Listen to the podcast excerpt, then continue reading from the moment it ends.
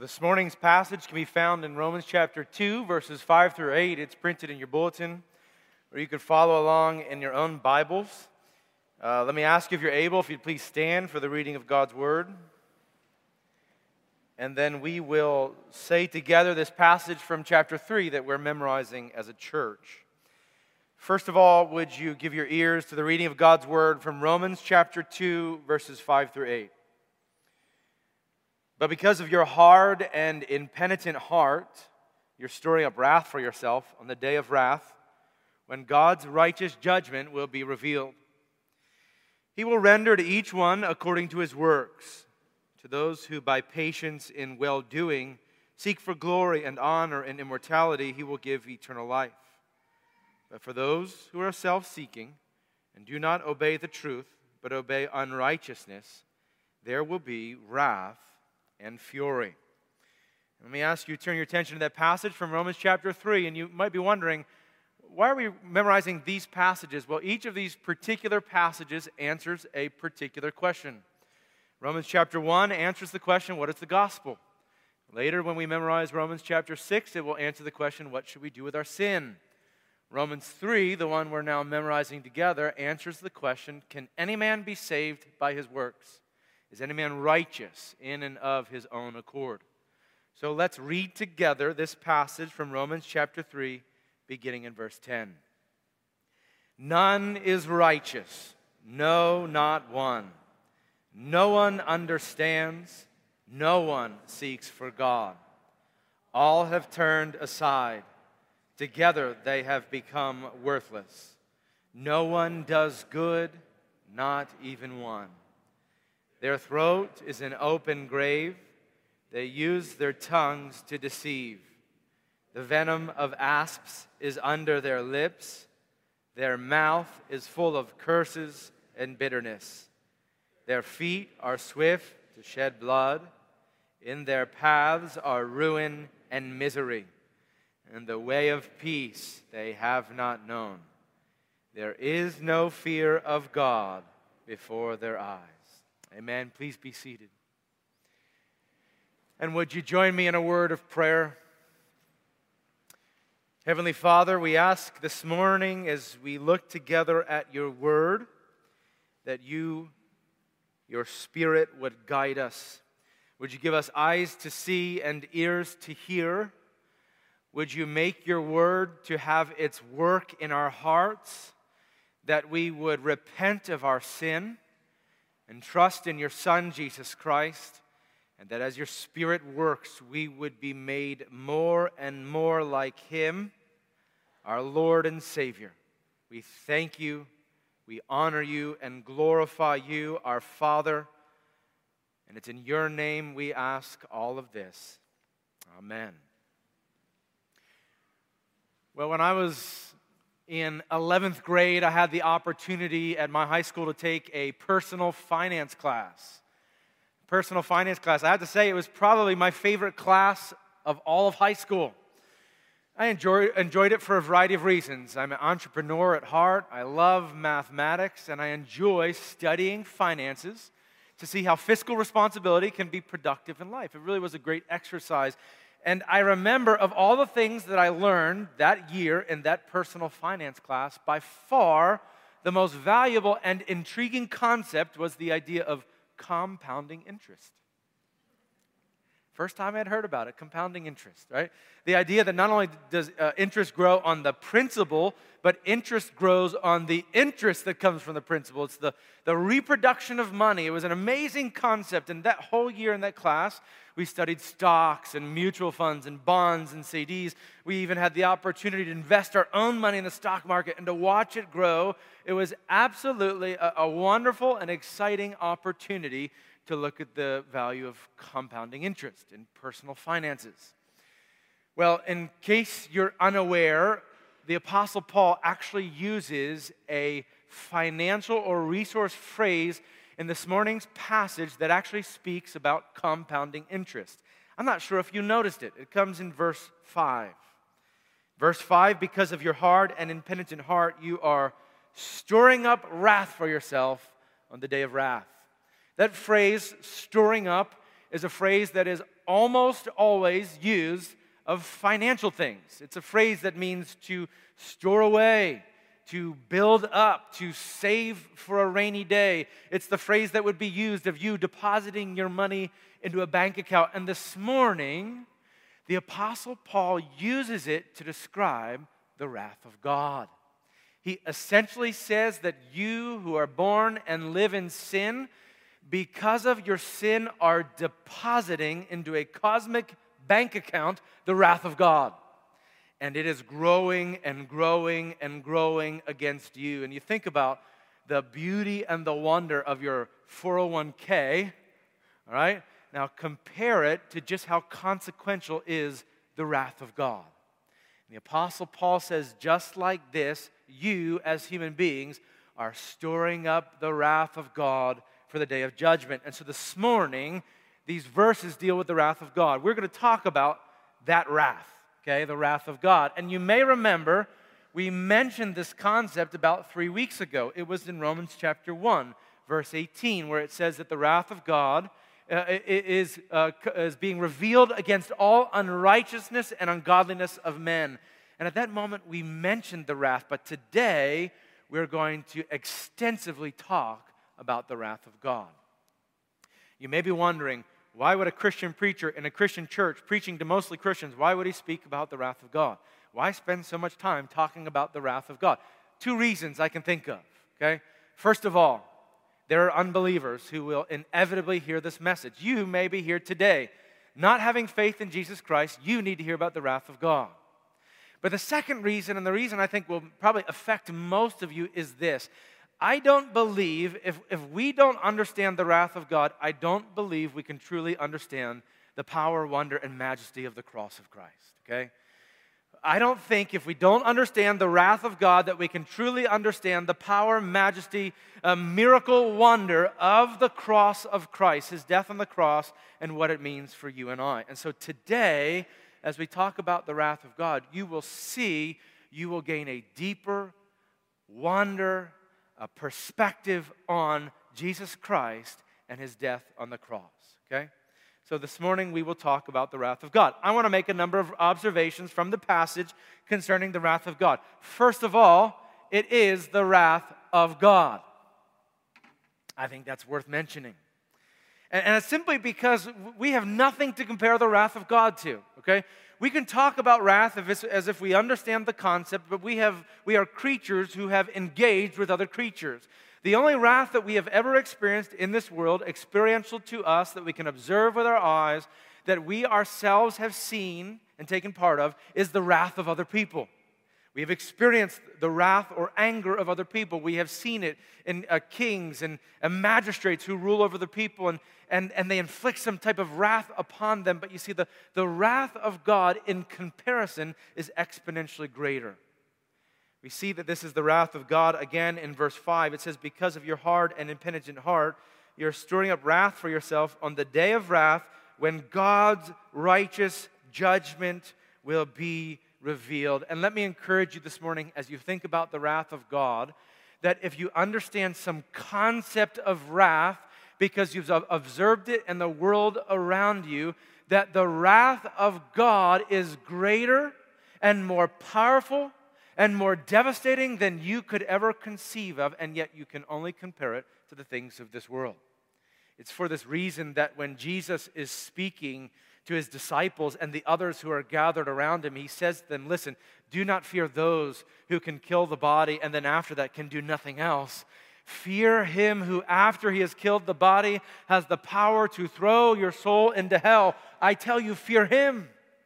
Right, that was Jesus' way of orienting them to their heavenly Father who has the power over not only life and death in this world, but over eternal matters and who exercises his wrath against sin. See, Jesus will emphasize this point, and I believe Paul will bring it to bear throughout the entire epistle to the Romans because he recognizes that we utterly underestimate the wrath of God. Right? That it's human nature to look at God and say, oh, he's a good God. He will overlook my sin. He won't judge me. He won't pour out wrath if I'm generally a good person. And so Paul recognizes that that's the propensity of the human heart. Therefore, he goes about explaining the nature of the wrath of God. Let me tell you something. I believe we're at a particular, uh, a, a particu- we are particularly um, disabled when it comes to understanding this. That we are at, we have a, an uphill battle, and that is because we are an entitled people. What would you agree? We are an entitled people who live in an entitled generation and an entitled part of the world, right? We, we, we know that.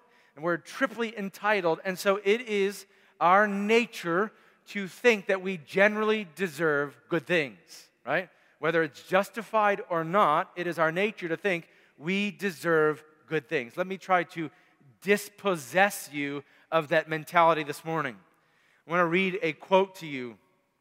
This is John Murray uh, when he was commenting on this passage. Listen to what Murray says here. He says, If God had taken Adam and Eve after the fall and sent them to the lake of fire immediately, he would have been just. And they would have received no more than their full portion, that which they deserved. Furthermore, if he had not moved toward them, but had allowed them to populate until their progeny infested every foot of the earth, and had then brushed them all into eternal torment, the righteous angels of heaven would have been able to cry, Holy, holy, holy, Lord God Almighty. All the earth is full of thy glory. This is a very important truth. God owes absolutely nothing to man, but God has continued to pour out his blessings upon man. So let's first grasp then the idea that this is the wrath that's being described in the epistle to the Romans it is the wrath of the eternal, almighty, omnipotent God. This is the wrath that Paul speaks about in this chapter. Second, the wrath that Paul will describe is full of fury. Whereas the insert in the bulletin says it is a furious wrath. You may remember how about four weeks ago I told you that there are two Greek words for wrath. And one Greek word is the one that is most commonly used to describe the wrath of God. It was the Greek word orga. And I told you how that's a slow building up wrath that is patiently being restrained. Well, there's another word for wrath. It is the Greek word thumos. And I told you that word is less often used to describe the wrath of God. Well, both of those words appear in this passage in verse 8. In verse 8, at the end of the verse, it says there that there will be wrath and fury. Wrath and fury. Those are the two words that are used to describe wrath, okay? So not only do we have the wrath of God, the orga of God, but we have the thumos. Now, you remember me telling you it's like a volcano, okay? It's explosive, it's full of passion, uh, it, it is uh, boiling over, and that's the picture here that's being painted of the wrath of God. Not only does God patiently wait and build up that wrath, restrain it for a day of judgment, waiting uh, that people might repent of their sin, but we also know that when the wrath of God is poured out, it is a furious, all consuming wrath. Boiling over, exploding like a volcano. This is the depiction of the fierceness of God's wrath. It is zealous, it is passionate. Not only is God angry against sin, but he's indignant about it. This is why the Bible will often describe the wrath of God as a consuming fire. Or as we read a few months ago, as we're going through the book of Revelation, the wrath of God was described like a wine press that was crushing sinful human beings in the wine press of God. The Bible describes the wrath of God as a furious wrath, impassioned and zealous against sin. That is why Ezekiel, when Ezekiel was speaking of the wrath of God, Ezekiel said this, speaking as the voice of God, Therefore I will act in my wrath. My eye will not spare, nor will I have pity. And though they cry in my ears with a loud voice, I will not hear them. See, Ezekiel portrayed the wrath of God to the people who would have ears to hear. He portrayed the wrath of God as a furious wrath that when it was exercised did not have moderation and would not be found to have pity on anyone who deserved the wrath of God. Third observation from the passage not only is it the wrath of God and is it furious, but it is a miserable wrath, okay? The misery of God's wrath. God intends to show angels and men not only the, the majesty of his grace, but also the misery of his wrath. We see something of that in verse 9. We didn't read verse 9, but it says in verse 9 there will be tribulation and distress for every human being who does evil, the Jew first and also the Greek. And I think the words tribulation and distress are meant to communicate to us the misery of God's wrath. That is to say, those who are under the wrath of God experience it as an unending misery. And that is meant to capture the nature of what it is like to experience God's wrath. Listen, we, we have no human words really that can comprehend the misery of God's wrath.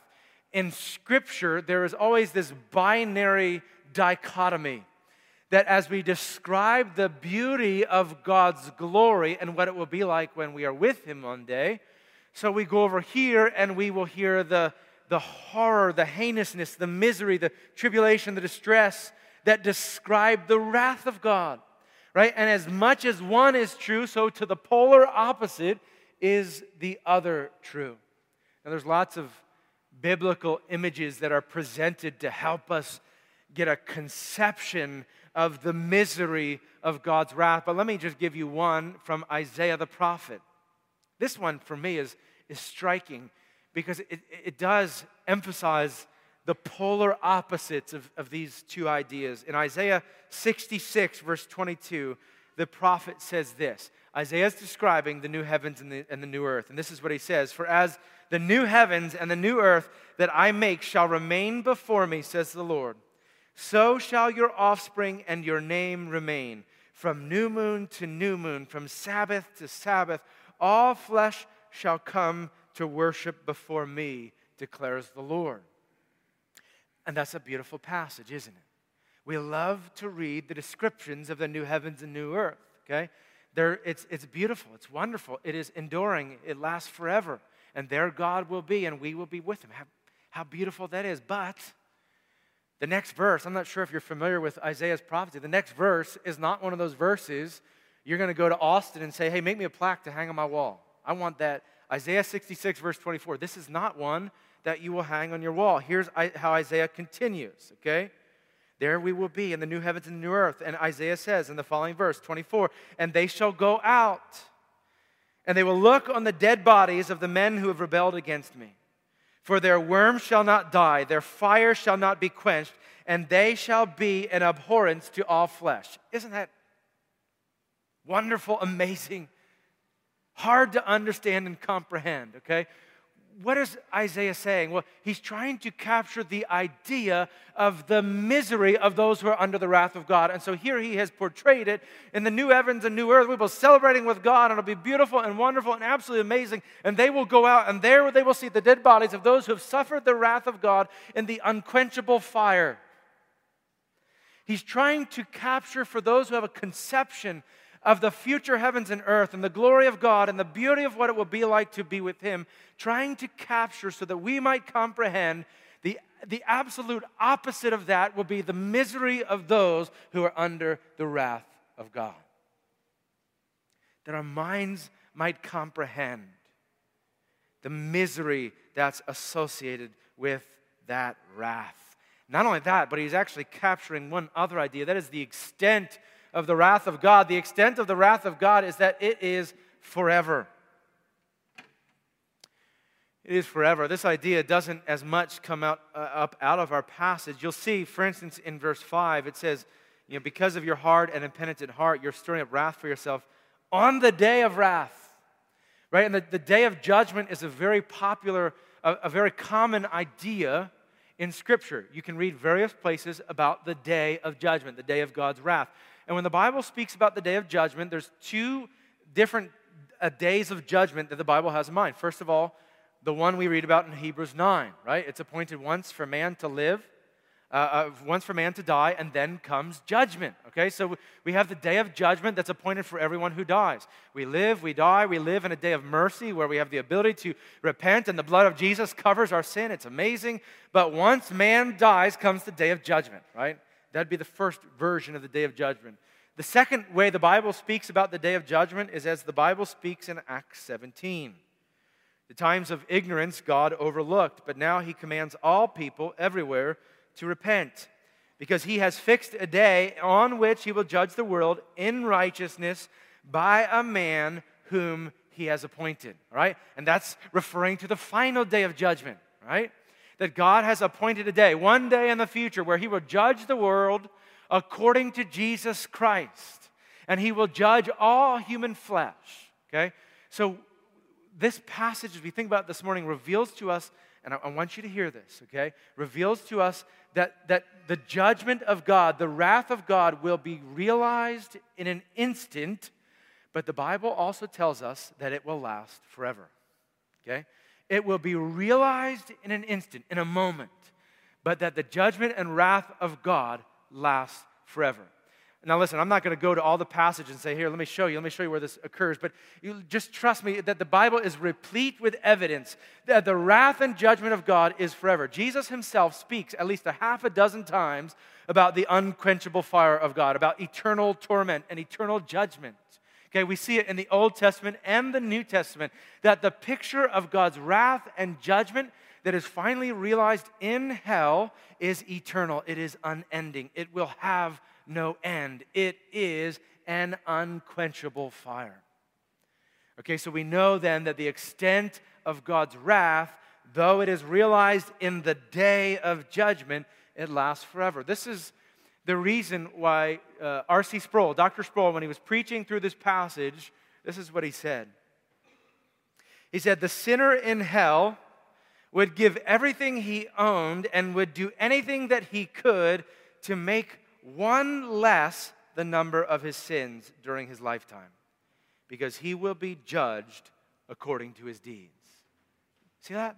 That's a, that's a nod to the eternal torment of the wrath of God that will be endured by those who are judged according to their works. I'll read it one more time. The sinner in hell would give everything he owned and do anything he could to make one less the number of his sins during his lifetime because he will be judged according to his deeds. And so the, there's the misery of the wrath of God and the extent of the wrath of God. Final observation, and then we'll tie this all together, would be the, the objects of God's wrath. Wrath. Who are the objects of the wrath of God? The wrath of God is designed for the objects of his wrath, but who are they? Well, let me direct your attention to verse 6. Verse 6, he says, He will render to each one according to his works. He will render to each one according to his works. Okay? The epistle to the Romans will continue to bear out this idea that the wrath of God is reserved for all human beings who will be judged by their works, right? That's the reality. And so the Bible will make very clear to us that the Lord God will not judge according to what we think in our minds, according to how we feel about ourselves, according to the relationships that we have, according uh, to the good that we think might be within us. The Lord God will judge all mankind according to their works. Okay? According to their works. Now, the person who knows themselves will at this moment say, I cannot stand before a God of wrath according to my works. I don't want to do that. That's a fearful thing. Rather, I should plead for mercy, right? That's the, that's the wise disposition in this case. No man can stand before God according to his works. And you think about this, the day of judgment, as for as complicated and and uh, as mysterious as it may seem, there's something very simple about it in that every human being who has ever been born will stand before the throne of God, and the question will be asked Have you lived according to my law perfectly? Okay? According to your works, evaluated by my righteous law, have you done it perfectly? Yes or no? Very simple question, right?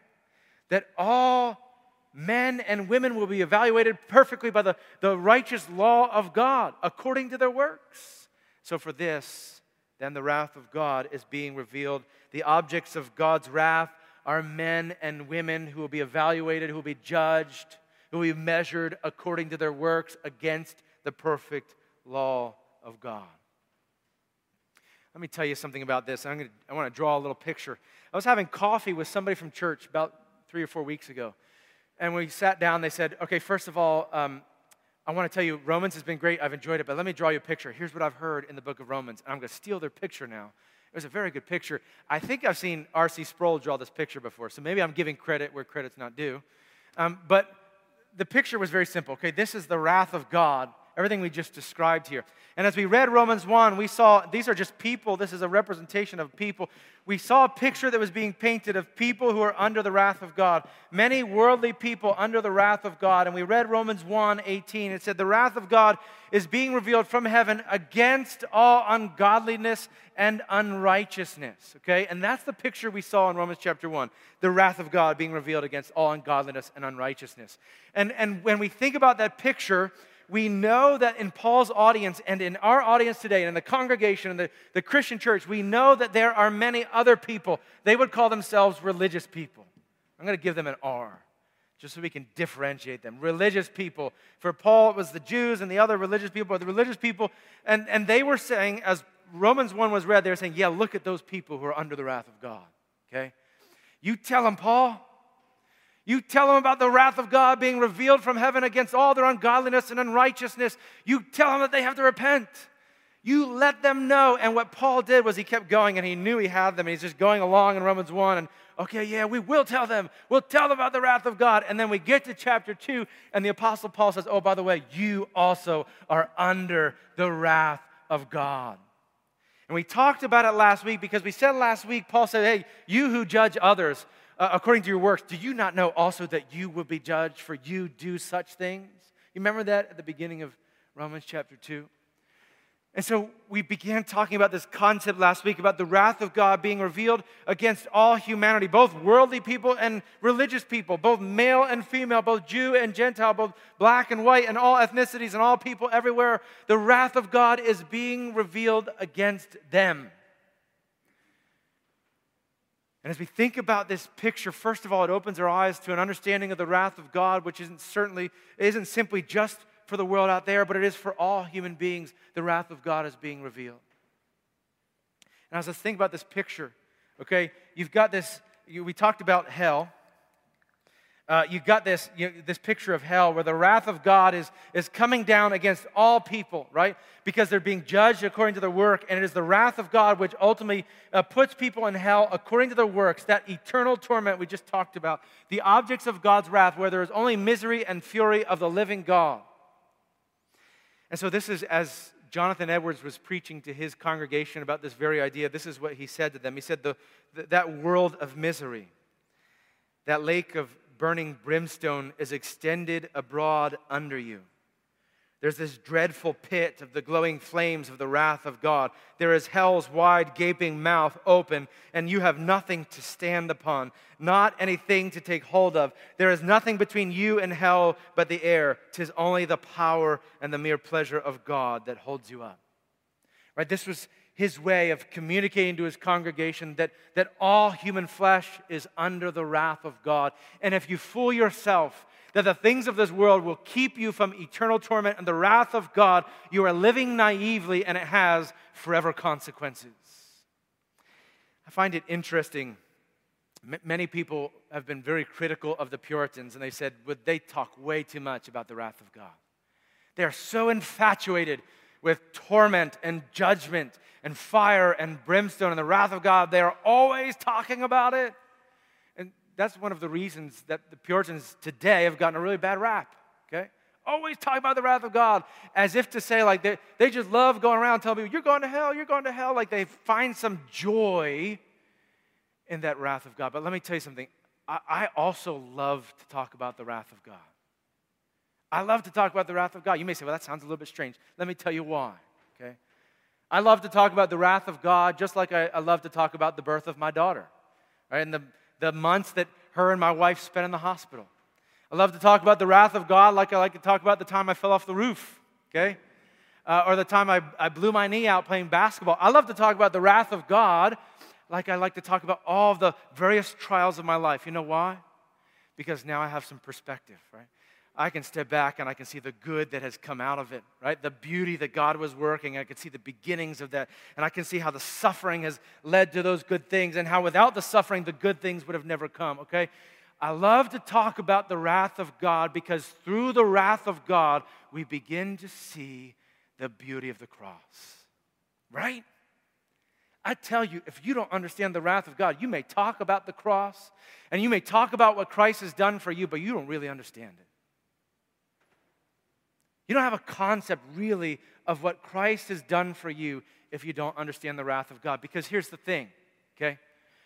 What we know is that the Word of God tells us it's not religious people, it's not worldly people, it's not male or female, it's not Jew or Gentile, but that God has chosen a group of people, okay?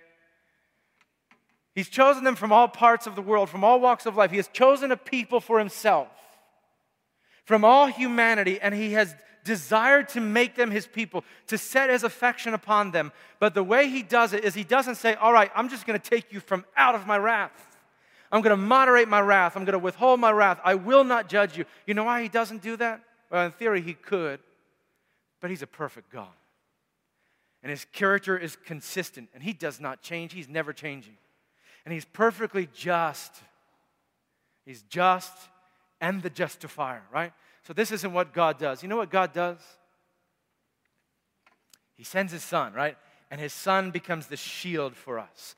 That the wrath of God might be poured out upon the son on the cross. We're not removed from wrath, right? But rather, the wrath that we deserve, that is ours, is received by Jesus Christ. Therefore, we become recipients of mercy. Because Christ has become sin for us. The reality of this is then the, the forever nature uh, and the miserable wrath and the furious wrath of the living God, the eternal, omnipotent, powerful God.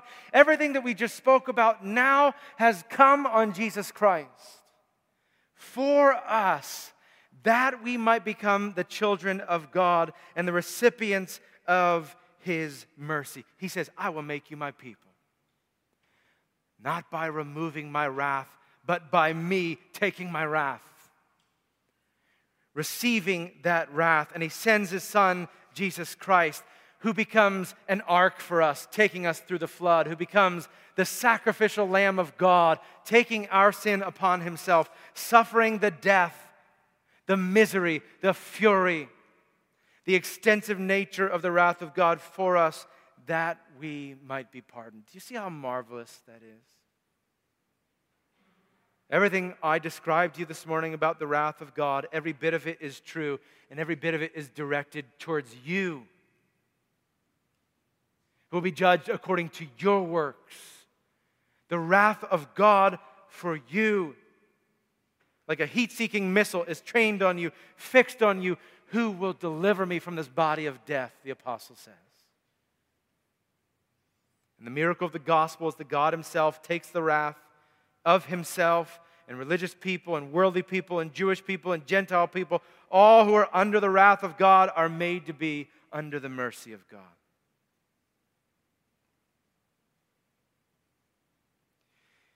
That he made himself to be under his wrath, that he might receive glory and honor and praise and dominion forever and ever. That all of creation, and especially his children, might sing together, Holy, holy, holy is the Lord God Almighty who was and is and is to come. Not simply because he's the creator and he's the sustainer, which he is, not simply because he is an all powerful God, not simply because he is just and exercises his wrath, but because he is also now a God of mercy, which has been revealed in his Son, Jesus Christ. and He has delivered us from our sin. He has saved us from the pit of hell, and He has brought us near to God. Amen. Amen. Let's pray. Father in heaven, we thank you for your Son, Jesus Christ.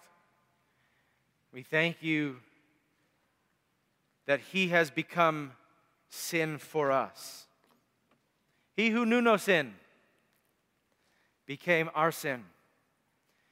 And so we ask our Father this morning that you would help us to see that our good deeds, our bad deeds, they're nothing that we ought make a pile of those good things that we have done. We ought make a pile of those bad things that we have done, and we ought flee from them and cling to Christ. We thank you, our Father, that you have been merciful. Not an empty mercy, not a mercy that is contrary to your character, but you have been merciful by taking your wrath upon yourself suffering the misery, suffering the fury, suffering the power,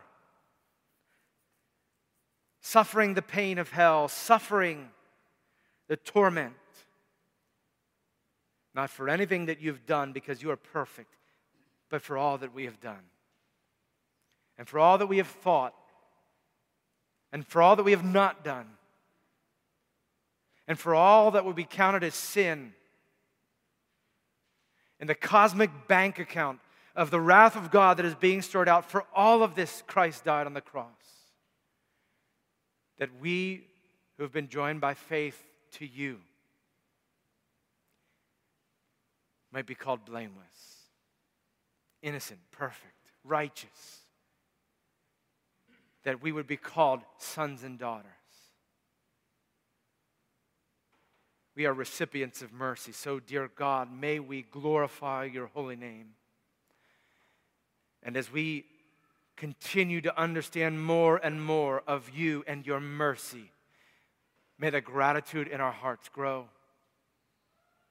And may we glorify you, our Lord, our God, our Creator and Sustainer, and our Savior. In your name we ask all of this. Amen.